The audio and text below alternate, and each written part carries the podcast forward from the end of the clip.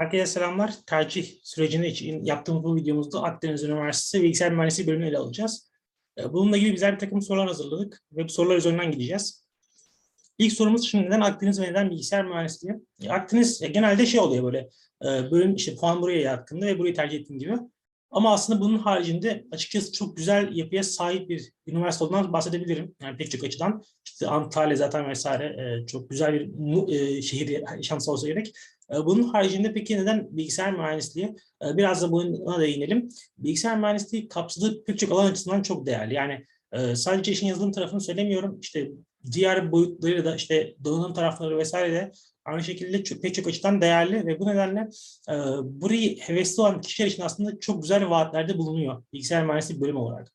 Dolayısıyla burayı tercih eden arkadaşlar da şey olabiliyor pek çok yerde. Yani e, ben burayı seçeyim ve sonraki süreçte işte kendime bilgisayarla ilgili pek çok alanda kullandırabilirim. Bu vaadi sağladığı için de e, hala popülerliğini koruyor ve muhtemelen önümüzdeki yıllarda daha da popüler hale gelecek. Özellikle bu kuantum bilişim vesaire kavramları daha fazla hayatımıza geçtikçe, daha fazla artık iş hayatından çıkıp normal hayatı da etki etmeye başladıkça bence bilgisayar mühendisliği o tarafta da kendisine iyi bir yer bulacak diye düşünüyorum. İkinci sorumuz, bilgisayar mühendisliği hangi profildeki arkadaşlar için daha uygun? Ee, Bence şöyle bir şey var arkadaşlar, yani bu pek çok bölümde geçerli sanırım ki Ee, artık bölümler daha macera perest arkadaşlar için uygun. Ve bilgisayar mühendisliği de mesela biraz buna doğru evriliyor. Yani şöyle, buna yazılım tarafını biraz daha hariç tutuyorum. Mesela yazılım tarafında tamam bazı bir takım girdiler ve çıktılar var. Yani işte belli dilleri öğrenirseniz karşılığında bu kazanımları elde edebilirsiniz mesela. Bunlar olabiliyor. Ama bunların haricinde diğer alanlarda işte bu bilişim vesaire gibi alanlarda daha böyle macera olmak gerekiyor. Kendinizi belli konularda odaklarken, odaklarken e, sadece teknik bilgi değil, aynı zamanda bunu pazarlamaya da yönelmeniz gerekiyor. Mesela şu anda buna bir somut örnek vereyim. Yazılım dünyasında tamam çok fazla yazılımcı var. Ama bunların çok az bir kısmı işte ben bunu Upwork'e gireyim, Upwork üzerinden işte yabancı şirketlere ya da kişilere hizmet sağlayayım ve bunu satışa çevireyim, işte dolar kazanayım mesela diyen kesim çok az. Ama bunun haricinde ciddi bir kesim mesela işte firmalara gireyim çalışayım vesaire Türkiye'de. Ama mesela e, burada işte fark yaratan kesim olmak için o Upwork'e girip şirketlerle konuşup işte onlara teklif gönderip yabancı şirketlere dolar bazlı kazanç sağlamak işte belli az bir kesimin yaptığı bir şey. Şimdi olaya nereden baktığımıza bağlı. Yazılım iyi bir alan mı? Evet iyi bir alan ama işte hangisine göre? Eğer ben gireyim kafamı yormadan işte Türkiye'de bir firmada çalışayım orta ölçekli derseniz iyi bir sonuç sağlamıyor. Ama derseniz ki yok ben işte bu konulara kafa yoracağım, gireceğim işte Upwork'e ya da diğer sitelere işte e, yabancı müşteri bulmaya çalışacağım, yabancı müşterilere dolar bazlı fiyat teklifi çekeceğim ve bu şekilde kazanacağım derseniz işte o zaman buna göre e, artı sağlıyorsunuz. İşte bu da neye geliyor? Hangi profildeki arkadaşlar için daha uygun? Daha fazlasını isteyen, daha meraklı, iştahlı arkadaşlar için uygun. Yani ben sürekli olarak nasıl daha iyi giderimi inceleyen arkadaşlar için uygun.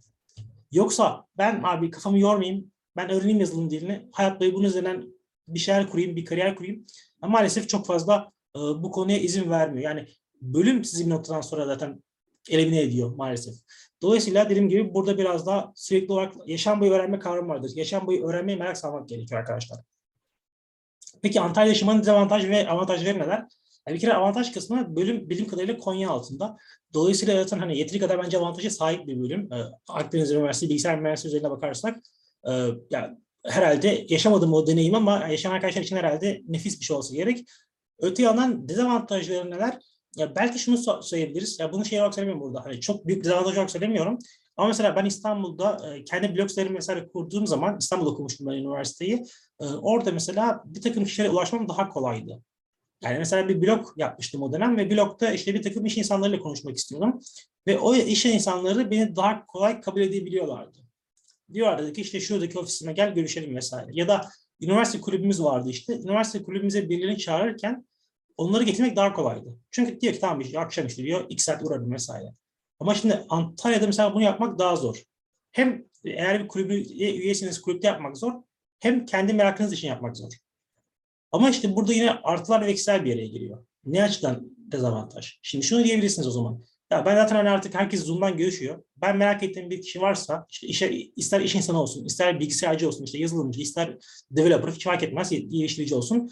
Ee, Ben bir mail atarım ve o kişiyle zaten bir saat Zoom üzerinden görüşüyoruz müsait bir vaktinde diyebilirsiniz mesela. Bu da olabilir.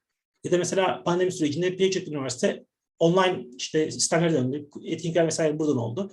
diyebilirsiniz ki biz işte üniversite etkinliğimizi bu tarafını online'dan yapacağız. İşte okuş Zoom'dan mı alacak vesaire. Olabilir. Ya da diyebilirsiniz ki artık zaten herkes freelance çalışıyor. Artık ofise gidip gelen yok. Yani o yüzden staj yapmanın bir fiil ofiste staj yapmanın çok büyük bir şey yok, yükümlülüğü yok diyebilirsiniz. Mesela bu da bir ayrıca bir artı eksi. Buradaki amacımız herhangi bir tarafı ağır bastırmak değil. Tamamen sizin beklentinize bağlı. Mesela İstanbul'da ben hani özel üniversitede, vakıf üniversitesinde okumuştum. Ee, buralara erişimim kolaydı ama mesela kampüs hayatım yoktu. Daha böyle işte bahçe gibi bir alandaydık mesela. Şimdi eğer ben kampüs hayatını istiyorum, işte canım sıkıldığında gideyim kampüste arkadaşlarımla takılayım falan modundaysanız mesela e, orada Antalya'nın avantajı daha ön plana çıkıyor. Mesela Antalya'da e, bu bölüm okumanın muadilleri bir takım özel üniversitelerde, vakıf üniversitelerinde tam burslu okumak. Şimdi şunu düşünmek gerekiyor. Benim beklentim hangisi? Hangisini daha uygun buluyorum? Ve hangisi bana kısa, orta, uzun vadede istediklerimi karşılayabilir? Bunun biraz yanıtı burada saklı aslında. Diğer soruya geçelim. Akdeniz Üniversitesi size akademik ve sosyal anlamda neler sağlayabilir? Akademik anlamda bildiğim kadarıyla zaten yeterli bir gayet kadrosu var. Yani iyi bir kadroya sahip. Dolayısıyla sizi e, belli bir anlamda yani e, zemin anlamında size iyi bir zemin sunacaktır. Zaten bundan sonrası artık size kalıyor. Sosyal anlamda da zaten dediğim gibi açıkçası kampüs çok özendiğim yerlerden bir tanesidir. Çok güzel bir alana sahip ve geniş bir alana sahip. Dolayısıyla arkadaşlar edinmede, işte arkadaş edinmede ve işte aynı şekilde kendinizi bir yer bulmada, kulüpte ve işte sosyal, topluluklarda vesaire e, çok zorlanacağını açıkçası düşünmüyorum. Dolayısıyla burada da size iyi bir getiri sağlayabilir bu e, üniversite ve bölüm diyelim. Dolayısıyla yani bence iyi bir imkan sunabilir. Peki diğer soru bilgisayar mühendislerinin iş bulma imkanı zor mu yoksa kolay mı sorusu. Bu aslında tamamen size kalmış durumda arkadaşlar. Yani bizim son dönemde hep böyle önerdiğimiz bir şey var. Kendinizi vitrin haline getirin. Yani artık sizin adınız, soyadınız diplomanızın ötesinde olsun. Yani mücahit olarak mesela beni Akdeniz Üniversitesi Bilgisayar Mühendisi e, tanımlamasın. Beni kendi vitrin olduğum o sosyal medya paylaşımlarını tanımlasın mesela. Artık olay buraya evrilmiş durumda. Peki üniversite o zaman bize ne sağlayacak? Yani bize meslek sağlamıyorsa üniversite bize ne sağlayacak? Üniversite arkadaşlar bize sosyal anlamda farklı tanımlar sağlayacak. Yani şöyle ki şimdi mesela Akdeniz Üniversitesi bilgisayar mühendisliği bölümü iyi bir bölümde, iyi bir şey konuda vesaire. Orada mesela kendinize iyi bir çevre edinebilirsiniz. İyi arkadaşlar edinebilirsiniz. Farklı yaklaşımları görebilirsiniz. Sonuçta oraya Türkiye'nin dört bir yerine insanlar geliyor. O insanların bakış açılarını mesela tanıyabilirsiniz farklı anlamda. Ama bu bölümden beni alsın, kariyerimin başına getirsin beklememek gerekiyor. Peki ne yapacağız? O zaman iş bulmayı kolaylaştırmak için. Bu arada bu iş bulma da şey olarak kullanıyorum yani bu arada e, iyi bir iş. Yani şey olarak söylemiyorum. Asgari ücret bir tık üstünde zaten hani buluyorsunuz bir şekilde de e, bunun ötesine nasıl iş ederim? Fark yaratan kişi olmak. Bizim buradaki hep esprimiz o. Yani e, kendi kariyer hikayesini yazanların kurabiliyoruz. Mesela Kariyer Stüdyo'ya. Kendi kariyer hikayenizi nasıl yazabilirsiniz? Burada biraz buna odaklıyız bu soruda. Nasıl yazabilirsiniz bu kariyer hikayenizi? İşte bunun yolu vitrin olmak. Üniversitenin başından itibaren sürekli olarak sosyal medyada kendi kimliğinizle ya da bir marka hesabı hiç problem değil o size kalmış. Mesela ben bunun doğrusunun bir marka ismi olduğunu düşünüyorum. Çünkü kendimi sürekli olarak kariyerle değil birkaç yıl sonra mesela başka yerlere konumlandırabileceğini düşünüyorum. O yüzden dedim ki bir marka hesabı olsun Kariyer Stüdyo ve belki birkaç yıl sonra kendimi farklı bir yerde konumlandırabilirim isim olarak. Burada işte siz de bunu düşünmeniz gerekiyor. Ben isim olarak hep bu alanda mı olacağım? Yoksa birkaç yıl sonra değiştirebilir miyim alanımı? Kendi isim olmasının bir takım artıları var. Sosyal medya vitrin olarak. Marka ismi olmasının bir takım artıları var. Bu tamamen yine size kalmış. Şunu diyebilirsiniz. Ben bu bilişimle ilgiliyim. Bu cloud computing işleri beni çok heyecanlandırıyor. Ama birkaç yıl sonra ben daha böyle yazılıma kayabilirim. O yüzden kendi ismim yerine marka ismim olsun. Olabilir. Önemli olan istikrarlı bir şekilde bu paylaşımları yaparak kendinize kitle edinmek. Bu kitle edindiğiniz zaman arkadaşlar 5 bin kişi, 10 bin kişi, 20 bin kişi hiç fark etmez. Tabii fark etmeden kastım şey yani yavaş yavaş başlayacaksınız geri dönüşlerini almaya. Bir noktadan sonra artık o teknik paylaşımlar size üniversiteden çok daha fazla getiri sağlayacak. Yani bugün bir üniversiteyi, bu benim düşüncem, belki katılsın katılmazsınız bilemem. Bir üniversiteyi 3.70 ortalama bitirmekten ziyade, bundan daha önemlisi, LinkedIn'de sizi bilgisayar mühendisliği paylaşımlarınızı takip eden 20-30 bin kişinin olması. Hangisi kolay? İkisi de değil. İkisi de çok zor. 3.70 ortalama da çok zor. LinkedIn'de 15-20 kişinin sizi sadece bu paylaşımları takip etmesi de çok zor. Ama işte getiri anlamında bence o LinkedIn kısmı biraz daha fazla getiri sağlıyor. Niye? Çünkü onu yapabilen yok. Diğerini yapabilen var. Akdeniz Üniversitesi 370 ortalamayla emin olun ki bitirenler daha önce de vardı. Bundan sonra da olacak. Ama LinkedIn'de sadece bu paylaşımlar yapan insan çok çok az. Dolayısıyla kolay mı zor mu kısmına geri dönelim, özete gelelim. Bu tamamen sizin yaptıklarınıza bağlı. Vitrin olmanıza bağlı. Diğer bir kısım bilgisayar mühendisliği bitince hangi alanlarda çalışabilirsiniz? Akademik, kamu, özel sektör, nerelerde iş bulabilirsiniz? Şimdi kamu kısmı bizim çok anladığımız bir alan değil kariyer hapsidi olarak. Orayı zaten hani kendi dinamikleri var. İşte KPSS, üzerine atanma vesaire durumları. Çok bildiğimiz bir konu değil. Akademi dünyası başlı başına ilerlemek için bence fazla artık geride kalmış durumda. Yani akademiyi destekliyorum ama ya unsur olarak. Yani nasıl yani? Şöyle ki. Özel sektörde çalışıp bir yandan bir şeyler yapıp ister bu bir firma da olabilir. ister kendi işte blog siteniz vesaire olabilir. Bunların yanında akademi yan unsur olarak güzel olabilir. Dersiniz ki ben yönetici olmak istiyorum. Kendimi burada konumlandırıyorum. Bilgisayar mühendisliği, üzerine bir MBA güzel olabilir. Ama diyorsanız ki yok ben işte saf burada ilerleyeceğim bilgisayar mühendisliğinden. O zaman olayla ilgili bir yüksek lisans yaparsınız ve böyle konumlandırabilirsiniz. Ama burada esas önceliğin ben açıkçası özel sektör olması gerektiğini düşünüyorum. Çünkü akademi artık özel sektörün gerisinde arkadaşlar. Dünya genelinde de böyle. Yaklaşık 20-30 yıldır böyle. Yani artık akademi özel sektörün yaptıklarını ifade ediyor. Ya bugün mesela Google cloud computing ile ilgili işte kuantum bilişimlerle ilgili 20 yıldır devasa para akıtıyor mesela. Bu konulara kafa yoruyor. AWS mesela Amazon Web Services nasıl işte ben bu bulut tabanlı sistemleri daha hayatın merkezine sokarım çalışmasını yapıyor mesela. Ama akademide bununla ilgili çalışma kaç tane var mesela? Çok çok az. Çünkü bir şey yapacak ki Amazon, akademi onu tanıtsın. Onun üzerine kafa yorsun. Ne oldu, nasıl oldu diye tanımasın.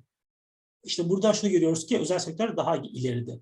Dolayısıyla şunu yapabilirsiniz mesela eğer akademi merakınız varsa özel sektörde çalışıp haftanın mesela 3-4 günü haftanın 1-2 gününü akademiye ayırabilirsiniz. Zaten LinkedIn'de, işte Twitter'da vesaire bu bahsettiğimiz rakamlara geldiğiniz zaman 15-20 bin takipçiye zaten bir noktadan sonra o firmalar size işleyecektir. İşte o firmalar ya da üniversiteler gelin bize bir konuşma yapın mesela. Bizde bir işte workshop yapalım bir günlük. Eğitim verin. Gelin bize ders verin mesela şu konuda. Bilgisayar mühendisliğinde dijital dünya mesela. Sallıyorum şu anda. Bilgisayar mühendisliğinde sürdürülebilirlik. Mesela bu konuya merakınız vardır. Dersiniz ki ben dijital ayak izini merak ediyorum. Dijital verileri e, sürdürülebilir hale getirmeyi merak salıyorum mesela. Bu konularla ilgiliyim. Bakın mesela başlı başına sayfa. Bilgisayar mühendisliğinde sürdürülebilirlik mesela. Veri dünyasında sürdürülebilirlik. Şu anda pek çok şirket buna kafa yoruyor. Ben sürdürülebilirliği nasıl farklı alanlara entegre edebilirim? Bunu tartışıyor herkes.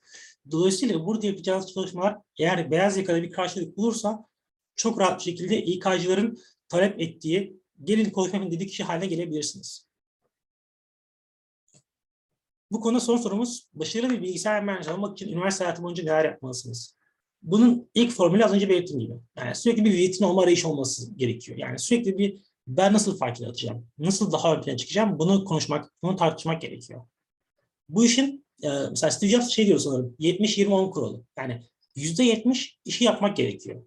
Günün mesela bunu ayırdığınız vaktin %70'ine içerik üretmekle geçirmek gerekiyor. %20 nasıl daha iyi yap yaparımı düşünmek gerekiyor. Ya tamam ben bu yaptım ama bir analiz edeyim. Bu paylaşımı kaç kişi gördü? Kaç kişi reaksiyon verdi? Kaç kişi paylaştı? Kaç kişi bana geri bildirim verdi? Yüzde onsa sadece durmak. Hiçbir şey yapmadan. Yani. Çünkü o durma kısmı da artık çok göz ardı ediliyor ama aslında insanı besleyen konular bir tanesi. Bunları yaptığınız zaman üniversite hayatınız boyunca o üniversite bittiğinde diplomadan çok daha değerli bir çıktı aldığınızı göreceksiniz. Peki o zaman şuna gelmiyor mu? Yani üniversite gereksiz mi? Hayır değil. Bence değil. Şu an şu aşamadaki üniversite gereksiz değil. Çünkü başka türlü bu kadar farklı insanla tanışmak çok mümkün değil. Yani sonuçta sosyal medyada size yakın, size e, uygun insanlarla bir aradasınız. Sizi takip eden insanlar sizin düşüncelerinizi merak eden, beğenen insanlar. Ama bunun dışında bir dünya var. Sizinle tamamen tamamen zıt, sizinle hiç uymayan, farklı dünyadaki insanları da tanımanız gerekiyor. Ve bence üniversite bunu bir sosyal görev olarak çok güzel yerine getiriyor. Dolayısıyla ben hiçbir zaman şey tarafında değilim. Üniversiteyi tamamen göz etmek tarafında değilim. Güzel bir öğrenme süreci orası da. Ama size kariyer sağlayacak bir dünya değil. Çünkü yani orada belki 200 kişi var. Sadece sizin dönemden. Dolayısıyla oraya güvenmek çok gerçekçi olmuyor bana. Çok gerçekçi durmuyor. Bunun için sürekli bir keşif yolculuğu olmak zorunda. Bu arada sadece bilgisayar mühendisliği tarafından olmak zorunda değil bu kariyer çalışmaları. Mesela siz bambaşka konularla meraklısınızdır. İşte az önce belirttik sürdürülebilirlik bunun bir örneği. Mesela siz yoga ile ilgilisinizdir. Dersiniz ki ben yoga üzerinden bir veri bilimi çalışması yapacağım. Mesela meditasyon. Son dönemde şey çok arttı böyle işte tarot, meditasyon, yoga. Acaba bunların insana iyi gelmesini veri bilimiyle açıklayabilir miyiz mesela? Çok dikkat çekici bir çalışma olabilir. Çünkü bunlar insanı daha rahatlatmak için, insanı farklı bir yere evirmek için yapılan çalışmalar, e, ilgi alanları. Ama mesela bunların sayısal bir karşılığı olabilir mi? Merak konusu. İşte bunların hepsi kendine bir alan bulabilir. Çok fazla söz uzatmadan sunumu burada toparlamış olayım yavaştan. Ee, Ben açıkçası güzel bir tercih olabileceğini düşünüyorum Akdeniz Bilgisayar Mühendisliği'nin. Yeter ki burada kendinizi konumlandırabilin ve kendinizi fark yarattırabilin diyelim. Ee, Şimdiden çalışmalarınıza başarılar diliyorum. Hepinize tercih döneminde kolaylıklar.